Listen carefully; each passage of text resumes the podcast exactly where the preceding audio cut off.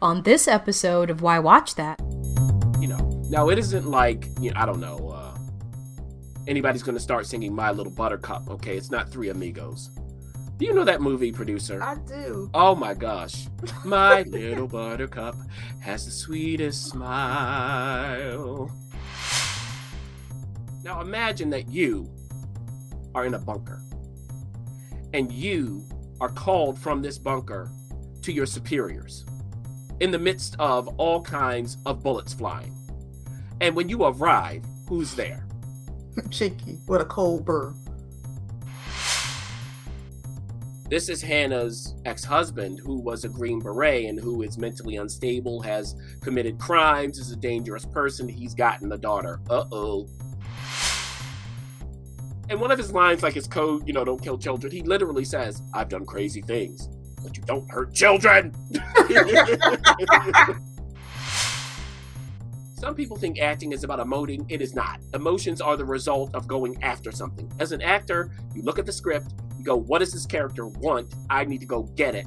Whatever comes of that is great. And Anna epitomizes that, playing Marilyn. Is she mm-hmm. the perfect Marilyn Monroe? No, she's right.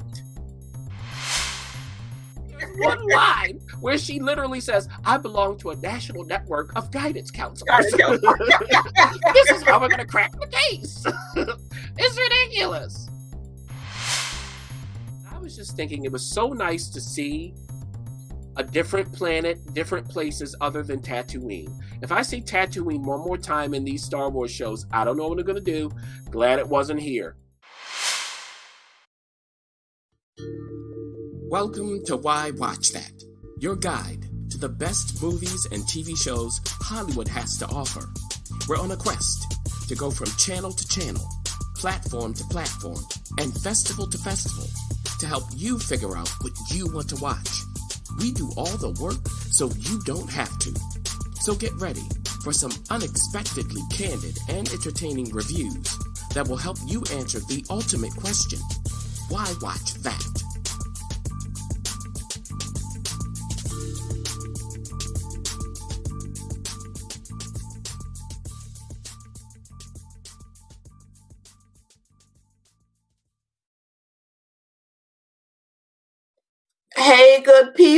Welcome to another episode of Why Watch That. I am Brandy, the producer, joined by Chauncey the critic.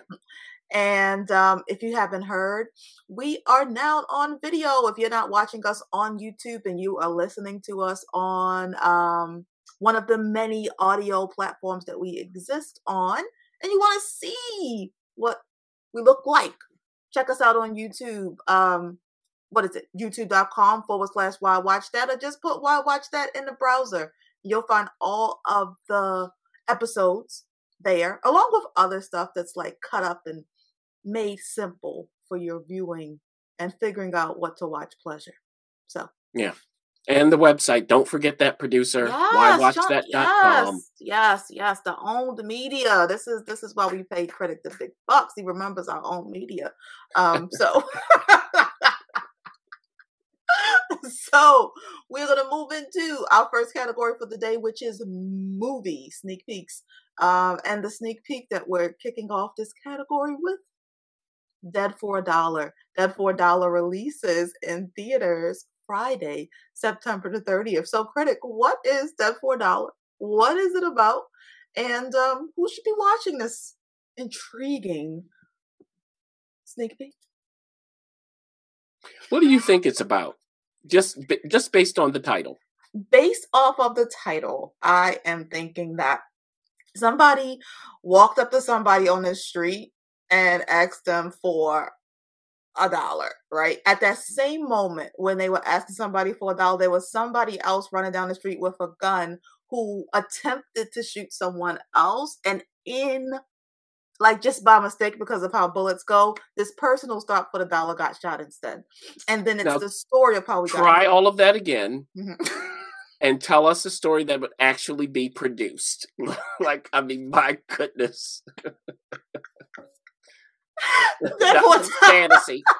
that could happen, okay? Um Not in Hollywood or anything adjacent. All right. So I'm thinking Dead for a Dollar is more than likely um about the journey of somebody who was like working really, really hard and they like, you know, they're working themselves to No, death. no, no. Let me stop. No, my goodness. You know what? It- it- It's a western. Of course it is. Where are you getting this? Dead for a dollar. Come on, now these people this is not produced by 50 Cent. Okay, this is like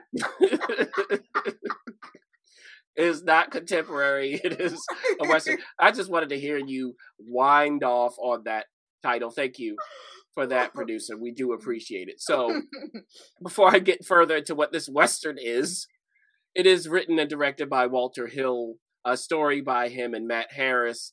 It's starring Christoph Waltz, Willem Dafoe, Rachel Brosnahan, uh, Benjamin Bratt is in it, Brandon Scott, and Warren Burke. So, you know, let's all erase our memories of what the producer just said there. Even though producer, I think stars may be looking uh, for you for some guidance. They might need some new ideas. I love it.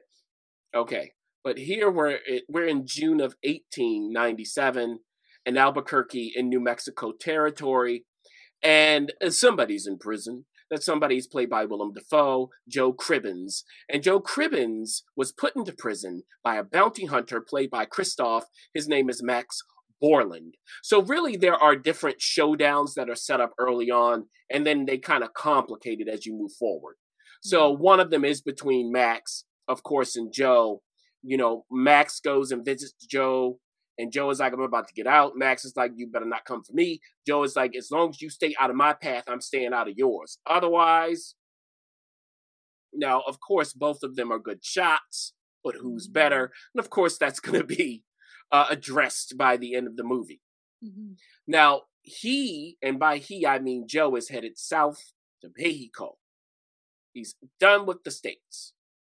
Now, there's also Borland, the bounty hunter, and his partner in crime, a Buffalo soldier by the name of Sergeant Poe. They're on the hunt for another buff- Buffalo soldier, Private Elijah Jones. Okay. Now, Elijah deserted the army and supposedly abducted a white woman, married. Her name is Rachel, played by Rachel Brosnahan. Uh oh. So supposedly he abducted her, wants some money, and where are they? Mexico. hmm Now there's also Borland and Sergeant Poe again versus a Mexican posse led by the leader who goes by the name Tiberio Vargas. And Tiberio is played by Benjamin Bratt. You know, now it isn't like, you know, I don't know, uh, anybody's going to start singing My Little Buttercup. Okay, it's not Three Amigos. Do you know that movie, producer? I do. Oh my gosh. My little buttercup has the sweetest smile. Dear little buttercup, won't you stay a while? None of that. So El Guapo is not here. Okay. It's Benjamin Bratt.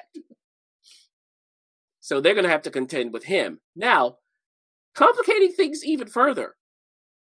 Rachel and uh, Elijah are holed up in a home in Mexico that's owned by Hannon, a white man. And by the way, Buffalo soldiers, if you don't know, are black, so all of this plays a role. So they're holed up. What is going on among the three of them in this house? Because Vargas plays a role in that relationship as well that I won't give away. And really, all roads lead to Mexico here. All roads lead through Vargas as the characters meet in unexpected ways. So there you go. And you know you're going to get the shootouts and everything else. You know, is Rachel really, has she really been abducted? Because her husband is the one who's like, look, my wife is missing. You got to go find her. Um, and you got to do it surreptitiously because I don't want to ruin her relationship and really my relationship. Mm. Hmm So you can imagine where this is going to go. Now, this sounds to me, producer, just the the whole premise of it sounds like something that Quentin Tarantino would do or the Coen brothers, right? You start thinking of Django Unchained or The Hateful Mhm. Eight from Quentin. You start thinking about True Grit and The Ballad of Buster Scruggs from the Coen brothers, that kind of thing, where you have from Tarantino his sensibility, which picks it up, or the Coen brothers, their touch, like that comedic kind of touch. Mhm. Here, I think it needed something like that. It didn't Mhm. have it. I mean, there was a glimpse of that in the moment I'm about to say. So there's a moment where Borland and Poe reach Rachel and Elijah, of course, take him away from Hannon. They use force. Afterward, Rachel and Borland have this exchange. So she starts by saying, When you killed Mr. Hannon back in his cabin, mm-hmm, he goes, Your bullets miss my head by inches. Mm-hmm. You're that confident in your marksmanship. No. I mean that like silence. Like that is more of what I wanted throughout the movie. There was Mhm. also the scene at the poker table between uh Willem's character and this guy who's the Englishman who's in the service of Vargas. And so they have this whole, you know, thing where they're playing cards. There's danger behind it because money's on the table, that kind of thing. Like that was more of the spice that I wanted. Uh, so without that, it's competently made. It features a good cast, but it's just lacking in the right amount of panache to make it essential. Got so it. what I would say is, if you wish they would bring back Saturday westerns, remember those producer when they used to have I, I westerns on. Saturdays? Mhm. yes. yeah. My father and grandfather would watch that stuff. So yes. if you're longing for that, I would say this is for you. It's not bad, um, but as usual, it could use a bit more stringent editing. Mm, got it. Okay, cool. Yeah. So let's see if um you and I. Little bit of Buttercup again. here we go. Bring it home. Um so uh, let's see if uh the greatest beer run ever has the pizzazz that um the critic is referring to. That's also coming to us Friday, September 30th. Uh Apple TV Plus will be hosting this uh extravaganza. So critic what is this about? Who's in it? Who should be watching? Wow. So it is uh, co-written and directed by Peter Farrelly. Yes, of the Farrelly brothers who did Dumb and Dumber and so on. Uh, he co-wrote it with Brian Currie and Pete Jones, so he's not working with his brother here. It is based on Joanna Molloy's uh, basically telling of this story I'm about to get to. So it is based on a true story about John Chicky Donohue. Playing him is Zac Efron. Uh, Russell Crowe is also in it, along with Bill Murray and a bunch of other people. So already you might be going, wait a minute, Zac Efron with Russell Crowe and Bill Murray. Hmm. So in this movie, it is the Vietnam era, and uh, we are in the states at the moment, and in a particular neighborhood at the top of Manhattan called Inwood. That's where Chicky lives, and you know he goes to the local bar, and he has friends there, and they have a lot of friends who are at in the war who've been drafted. Now his sister is anti-war, which Mhm. upsets Chicky. Mm. Chicky thinks, why are you disrespecting these guys? What happens when they come back home? Is this the kind of reception they should get? Chicky's father is looking at him going, you need to do something. Get out of this house. Stop sleeping until noon and so on. Now, Chicky was a merchant marine, so he looks at his father and goes, I do work. I'm just off right now. It's that kind of dynamic. Mom is there to referee, and grandma is also there silently paying attention. Mm. So that's their dynamic. And at the bar, the bartender is played by Bill Murray. Now, what happens is there comes to be a reason why Chicky decides he should go to Vietnam to cheer up his pals. Somebody plants this in his head or kind of eggs him on. I won't give that away.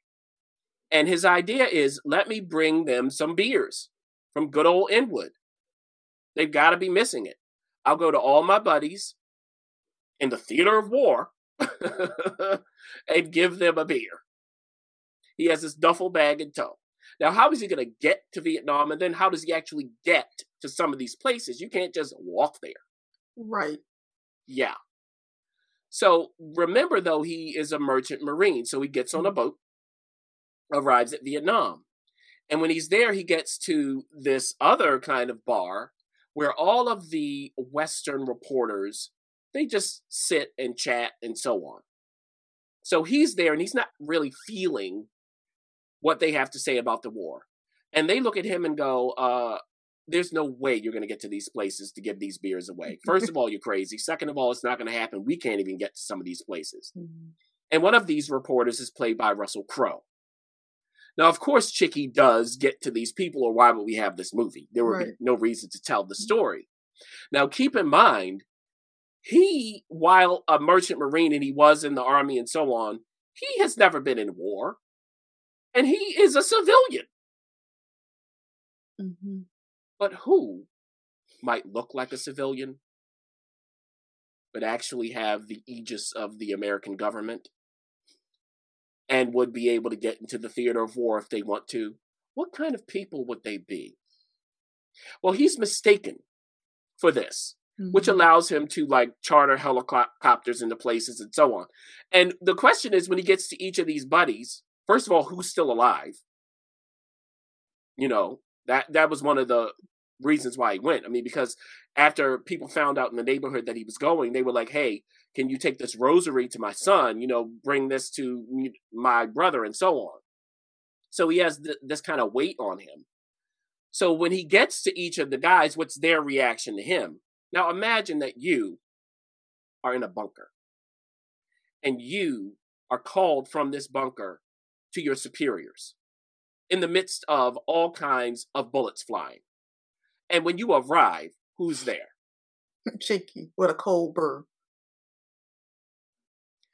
So you you see how he goes through Vietnam, Saigon, and otherwise, and how he gets out.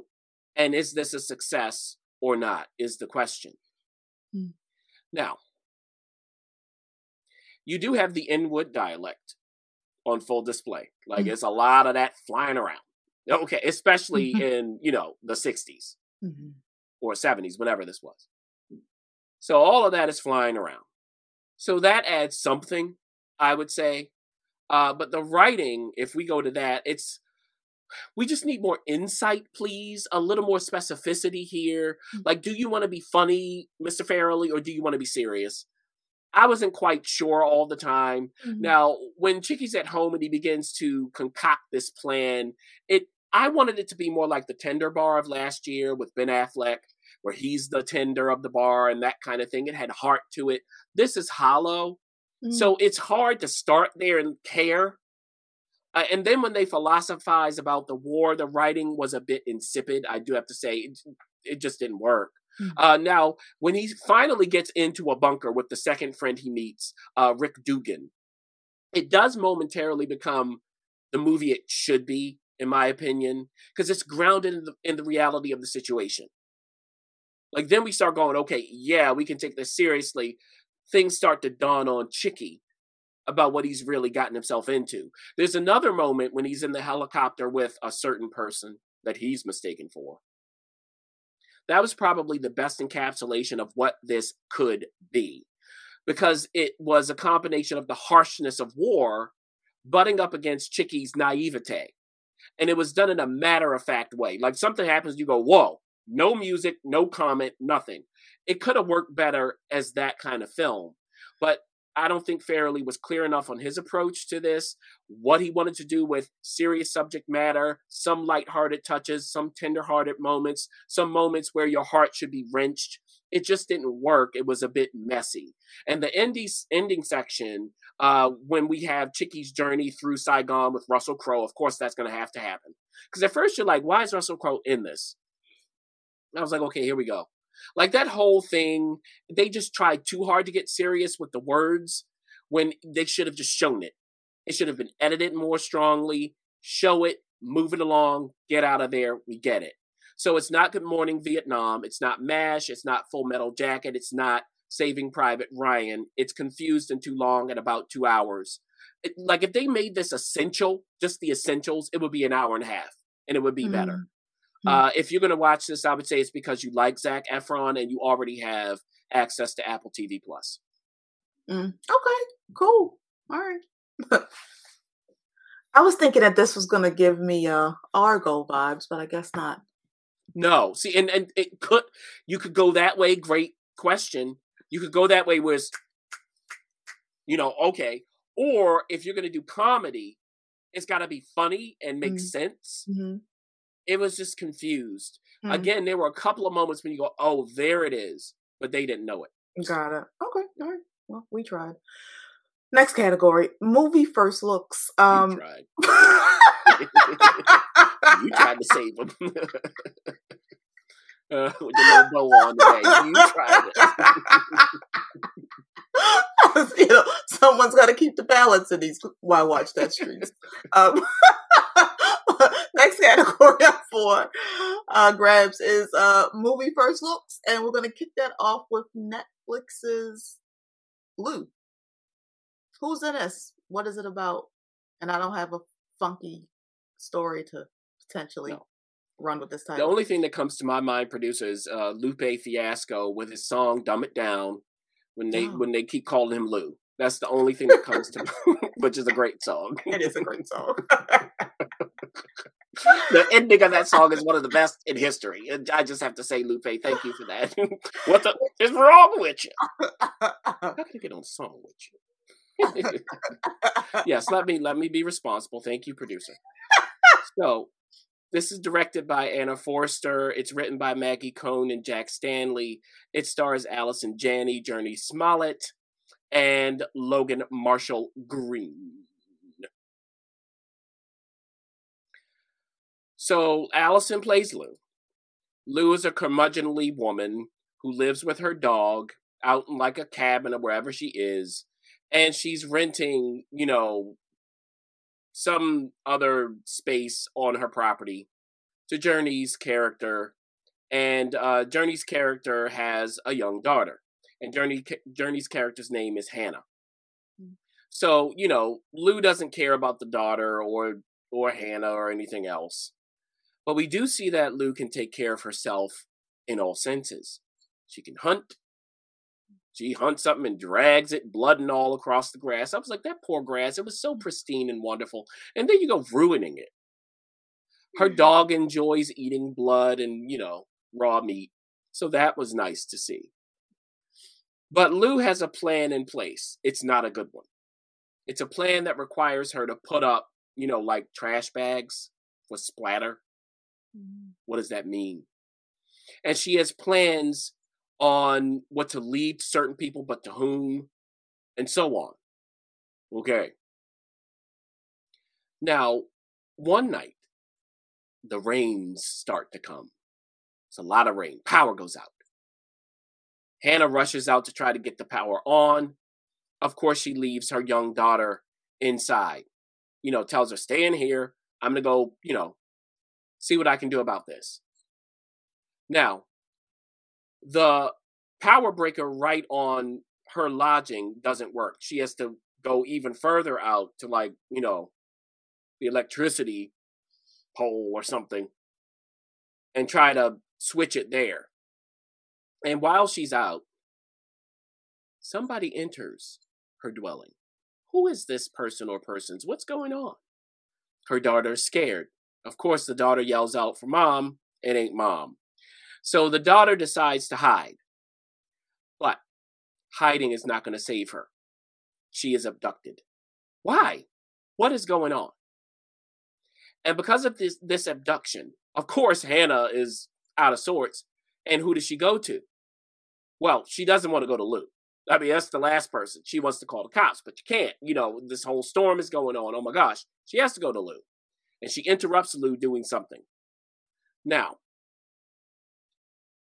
Lou hears what's happening and says, okay, essentially, I got to track this person. How is Lou able to track? Why is Lou so clear on what she needs to do? What's happening? Now, Lou tells Hannah, you stay here, wait for the cops, you know, if you can reach them, so on. Is Hannah going to listen to that? Now, Lou tells her, okay, you can follow me and the dog, but if, you know, you slow me down, I'm leaving you. Hmm. So they are on the track of this person who stole Hannah's daughter. Now we know who did it because this person left behind some pictures and some postcards you get throughout this movie with messages on them. It's just like, who is doing this stuff? And essentially he says, Hi, mom. Now it's my turn. What? Mm.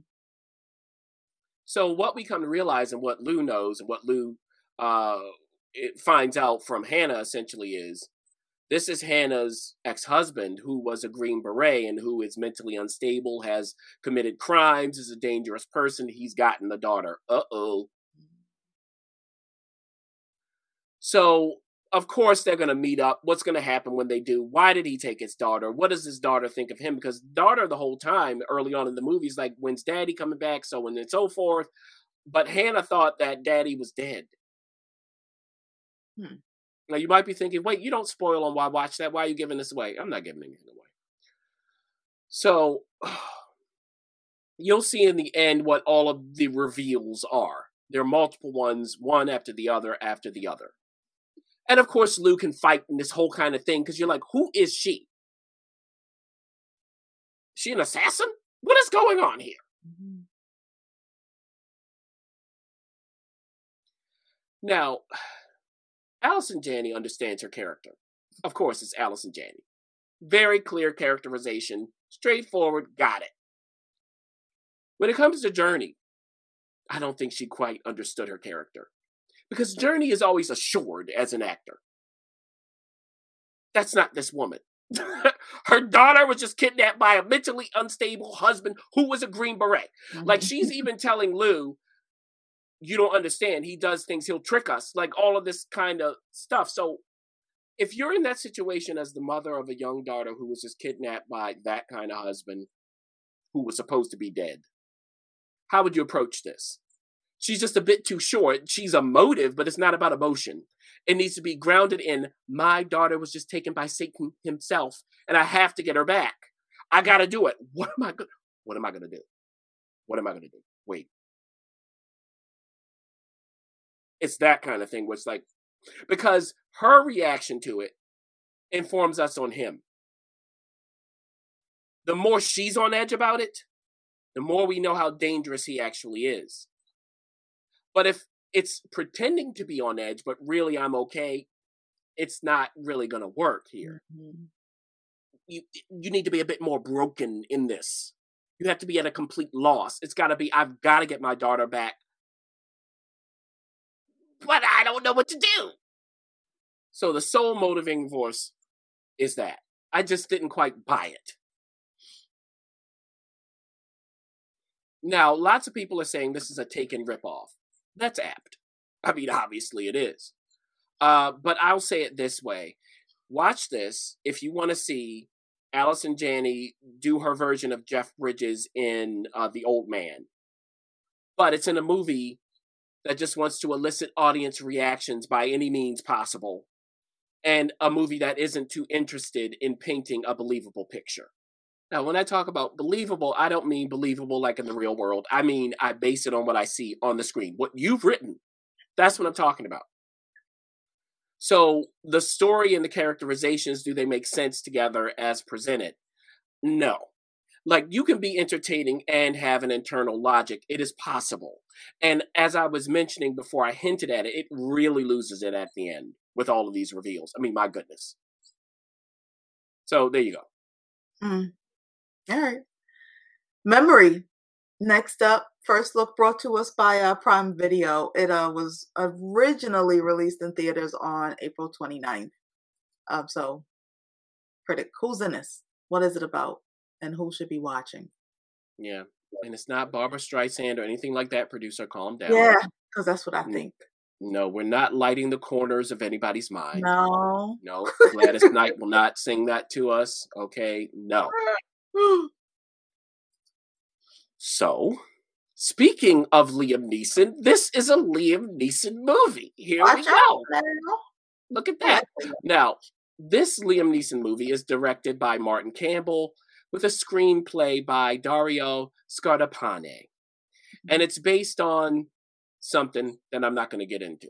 It's not even worth it. Now, along with Liam is Guy Pearce, Monica Bellucci, uh, and others in this movie. So Liam Neeson, you know he's an assassin because that's all he does nowadays.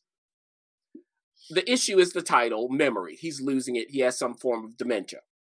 Mm. Sounds interesting. It's like, okay, an assassin who could at any moment forget where he is, why he's there. How does he remind himself? Is that going to pose a problem? And he's not a good guy. He knows that himself, but he does have a code. No kids. He will not kill children. Mm. Anyone else, fine. So Monica Bellucci plays like this crime boss person who employs him in this convoluted way. And something happens where he's sent to kill a child. He refuses, and then he starts saying, Wait, no, I'm going to kill all of you who sent me to kill this child.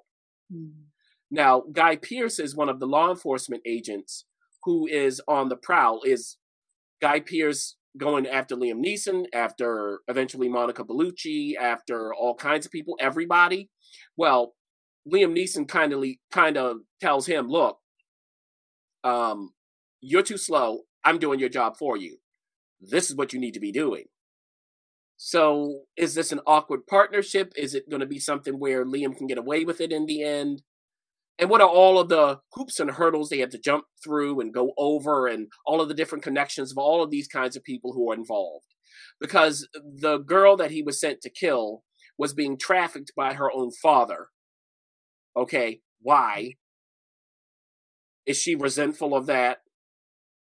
Who are all of the people involved? Do I really need to go any further?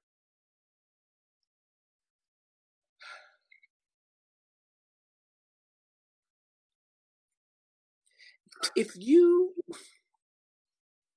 just stick with the title, it will be okay. Mm-hmm. Just explore Liam Neeson as an assassin who has memory issues. That is enough. But that Wow. is like the 10th focus of this movie. like they have so much stuff going on. It's like, can we get back to that? They don't even use it. They don't explore it enough. Like you start getting into the beginning, you go, oh, I see where this is going. No, you don't see where this is going. My goodness. I'm like, what is wrong with these people? Mm. They come back to it in the end and all of that. It wasn't enough. Like, and then, and then, like, he does stuff that doesn't quite make sense. Like, Mm. you'd have to really play up him losing memory for some of the stuff to work. I, Mhm. I mean, my goodness. Like, Mm. and one of his lines, like his code, you know, don't kill children, he literally says, I've done crazy things, but you don't hurt children. now, there's a reason built into that for his background, but it was just like, So, so crazy. You know what, producer? Somebody did this. They were watching Narcos Mexico. They thought about No Country for Old Men and Taken and got inspired. That's what Mhm. happened here. He literally, by the way, lights himself on fire in one of the scenes. I mean, it's this kind of movie. It's hilarious. So you have responsible actors with a hack script, and what you get is unintentional comedy. There you go. If you want it, it's there for you. All right. You don't hurt children.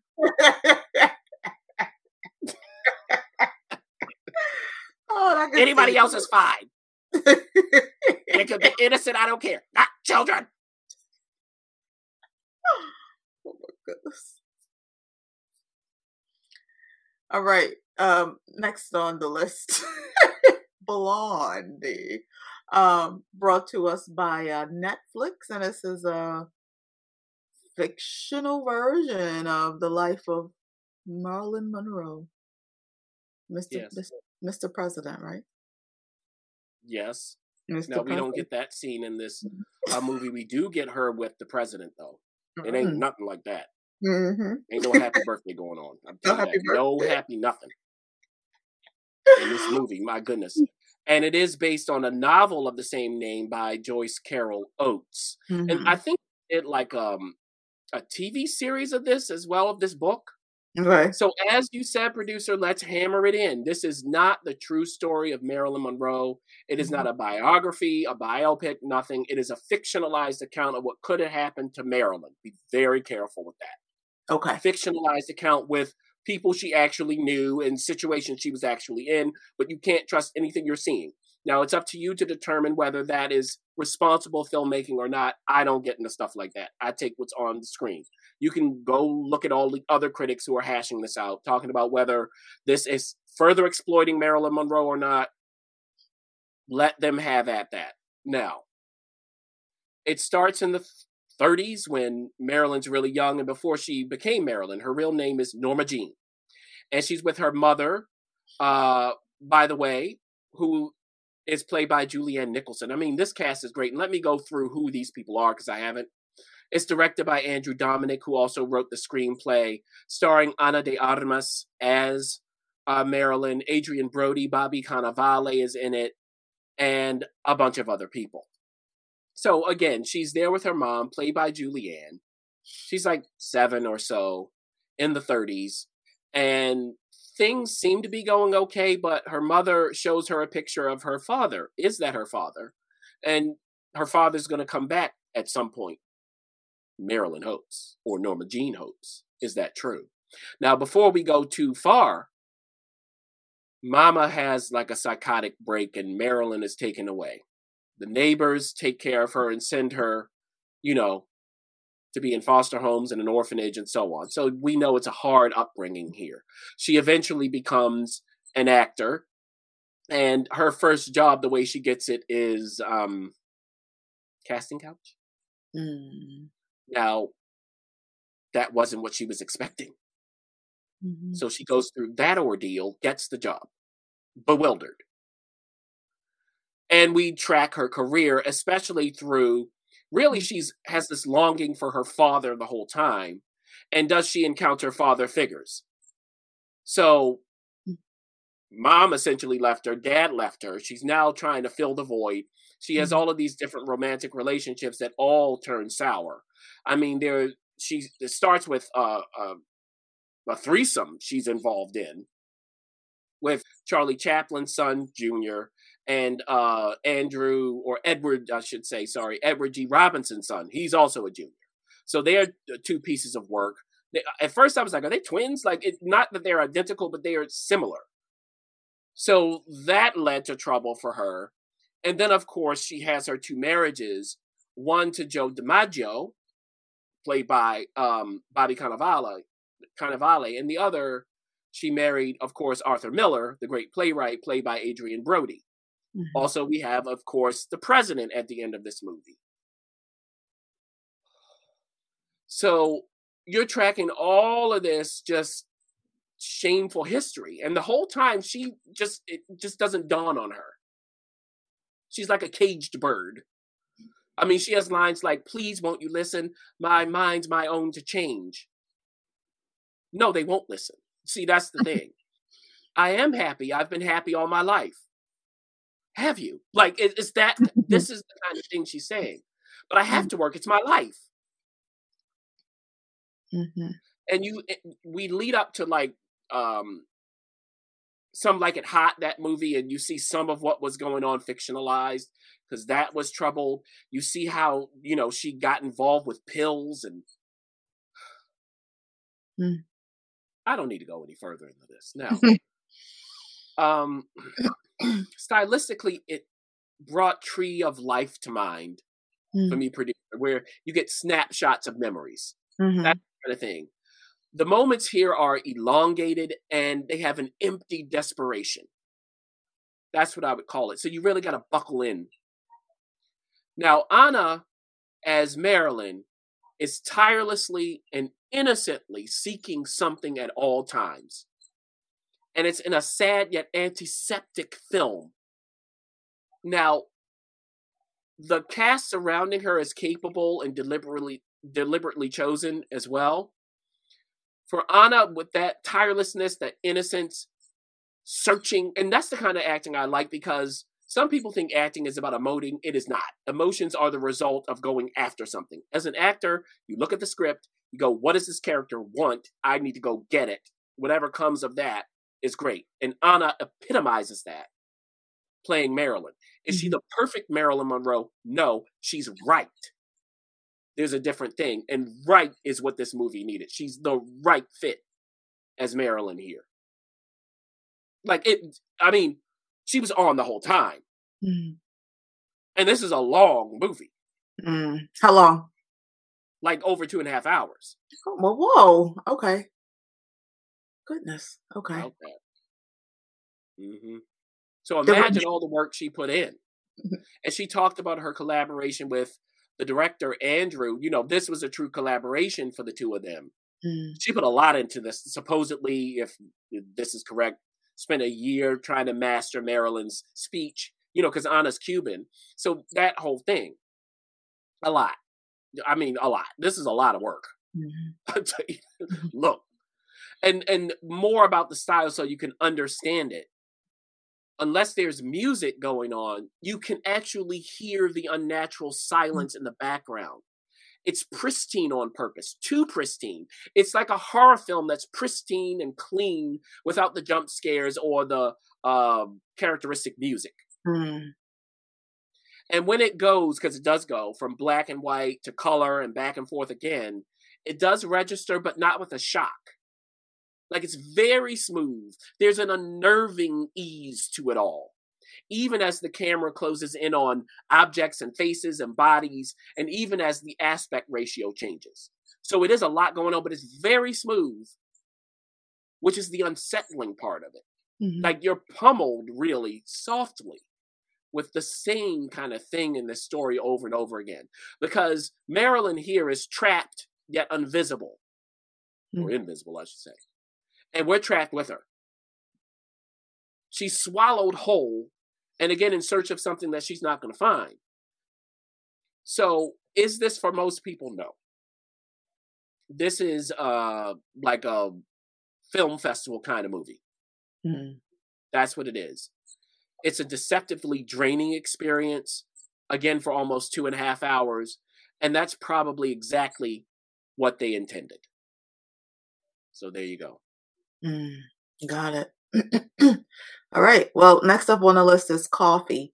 Um, because if you uh, drained after that, um, after that review, it'll hurt, help you perk back up. But also, if you guys noticed, in our first look series, every title was only one word. And so I thought to introduce the Buy Me a Coffee opportunity to support the show, coffee seemed appropriate. All right, guys, now let's get back to business. What is buy me a coffee? I just said a bunch of words. What is she talking about, right? So yes. buy me a buy me a coffee is the opportunity for you to support the work here that we do at Why Watch That. Now, buymeacoffee.com forward slash Why Watch That allows you to donate as little as $5 to our work or purchase our virtual TV tracker guide. So visit buymeacoffee.com forward slash why watch that to show your support. Another way you can show your support to our show is like, subscribe, comment. So if you're listening to, if you've gotten this far in the show, you can like it. I mean, come on. You like it. Just hit the button. And if you want to know when new stuff comes out, subscribe. There's a bell or something, I think. All right. That's right. yeah, and, and, look, after Lou and Memory and Blonde, you will need more than coffee. okay, we're not gonna we're not gonna say exactly what that may be, but no, I didn't say that. yeah, in lots of states it's available. Um, so TV season premieres is up next, and Abbott Elementary is coming back for season two on ABC. So, what did you think about the uh the start of the second season of Abbott Elementary? Well, you know, it is the start of the new school year, and all of our favorite teachers and principal, they're mm. all back, of course. Um, now, Quinta's character, the creator of the show, Janine, she's left her boyfriend. How did that go for her? How does that go for him? So she has the car all to herself, but can she find any parking? Because when she enters, this is when the teachers go for development week before the kids come back. It's the beginning of that. And the principal has something planned in the parking lot that, hey, you know, you might not be able to park. This is more important. Thank you. Moving along, Janine. And a particular mascot from the area, this is Philly, is about to come in. Who's the one who planned for this mascot to show up? And is the mascot coming to the right place at the right time?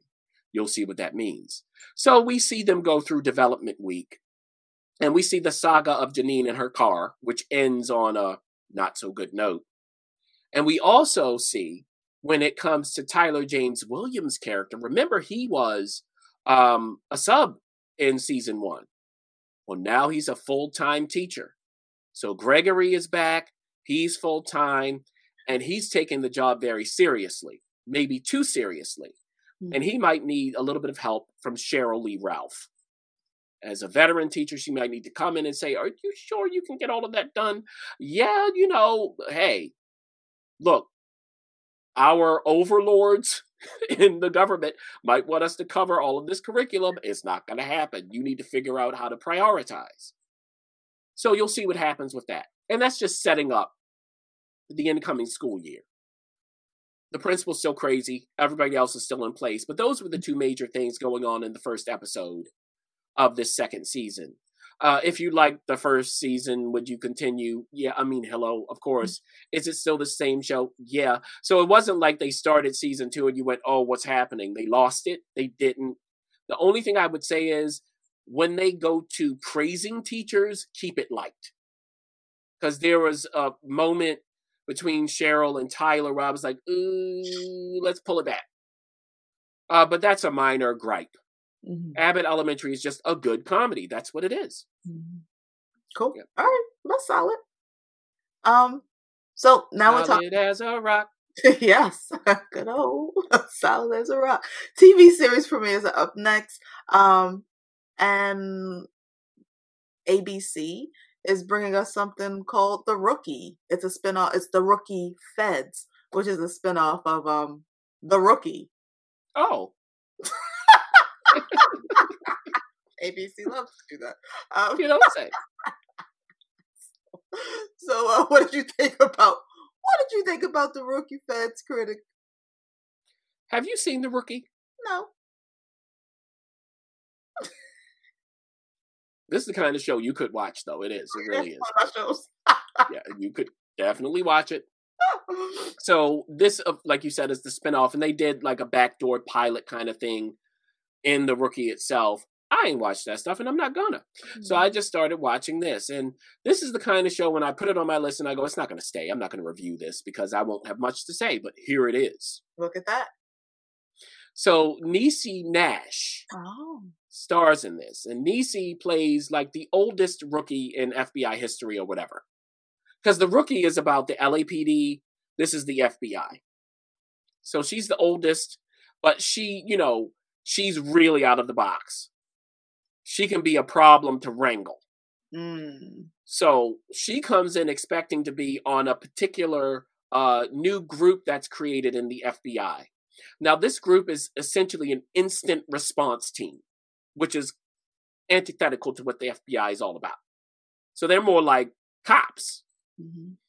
And the person who creates this, he is skating on thin ice because the boss, she's like, I don't want this team in the FBI at all. So if you make any mistakes, it's gone. Mm-hmm. Now, she might have a way of ensuring that mistakes happen. Hmm. Mm-hmm. Is there a mole mm-hmm. on the team? Mm-hmm. So Niecy and uh, Kevin Zegers' uh, character, they are both rookies, and Kevin's character is a former actor. So, like, you know, he comes in as an FBI agent, and everybody's looking at him like, "Hey, you're that guy from, you know, that Vampire Sucks uh, thing, whatever the show was he was in." It's ridiculous. so they both come in, but they're actually good. Mm. But Niecy's not on this team she goes to the team leader. I thought I was supposed to be because she did something in the rookie that essentially would lead her to being on this team. She mm-hmm. helped him crack a case. Mm. But he's like, Excuse me, I can't have you on this team. I wish I could, but you'll derail the whole thing. You're the opposite of low profile. Mm. Now, of course, she ends up on this team. and we, we know this is going to happen. Yeah. They send her to background checks producer. That's where she's sent. She shows up late. Of course, the guy there is like, I don't care, you're late. And then she looks at them as like, hey, you know what? I'll tell you who all the fishy people are. I can just tell by looking. You know how she knows, producer? You know uh, what her secret power is? What? She's a guidance counselor. Okay. Like, okay, this is hilarious. like, there's one line where she literally says, I belong to a national network of guidance counselors. this is how we're going to crack the case. it's ridiculous. oh my goodness. So there you go. You get to see how this team operates. There are others. You know, there's somebody who's going to train her fellow rookie. They always have that because there's like this Mm-hmm. 18 month probation period where they need Right. someone to shadow. And then there's a guy who's eventually going to train her reluctantly. You know, my only issue was every now and then she would talk about how she's a black woman and, you know, you got to be twice as good. Like, why is that in the show? Now, I will give them credit end because the guy training her is also black. He kind of throws it in her face. Mm. Cause she's like, "Oh, you're gonna be one of those black people where you get another black person, you know, blah blah blah." And he was like, "Uh, let me tell you something else." I was okay with that, but it was just out of place. This is crazy stuff. Like, stop it. So think about it this way, everybody. It's Niecy Nash as a rookie Fed in a procedural basking in the glow of L.A. gloss. That's where we are. Hmm It's completely ridiculous and unbelievable. But I do say it's sort of fun if the sound of that combo makes you chuckle. Mm. That's what I would say about that. Mhm. So, do you have to have watched The Rookie? No. I mean, I saw like the first two episodes of The Rookie. I'm not going back. It's not much to follow. Just get in, you'll figure out what you missed and Mhm. move on with life. So, this is a great background show for the producer. Okay. All right. It sounds interesting. It's something. and you know, you I mean, look, and it, and Niecy Nash will give you those turns at the end. You know, when you go to commercial break. That's hilarious. All right, cool. All right. Last but not least, Guidance counselor. that's, I that's was. Oh my goodness. All right. So last but not least on our TV series premieres, we have our Andor, which is brought to us by Disney Plus. This is this is a um a Rogue Yeah, who One. else? Disney Plus. It's a prequel for Rogue One. oh my god. So what did you think of the first uh two episodes of the season? It's actually first three there. Okay. Um, well, so like you said, this is a prequel of Rogue One, the movie. Of the Star Wars films, and hold on to your hats and your your jackets and everything else, because of the Star Wars movies, mm, I'd put Rogue One second on my list. Actually, yes, I would. I liked it that much. Look, the it look. All I needed was that Darth Vader sequence, mowing people down. That's enough. Like that's one of the greatest moments in movie history. I don't care what you say. Okay. I believe. So I was ready for this show. Um, now, in the show, Diego Luna's coming back from the movie, and it's focused on his character. And his character is on the search for his younger sister, who he left behind a long time ago. Now, we do have a flashback kind of thing where they go back to when he was a kid with her, what happened that separated them. And it takes the first three episodes to get the full arc of that story. Did it need to take that long? Probably not, but okay. So, in present time in this show, of course, he's grown up. He's looking for her. He starts at a bar that has people who solicit. I'll put it that way. Was she one of the people getting these solicitations? Mhm. But she's not there, of course. Where is she?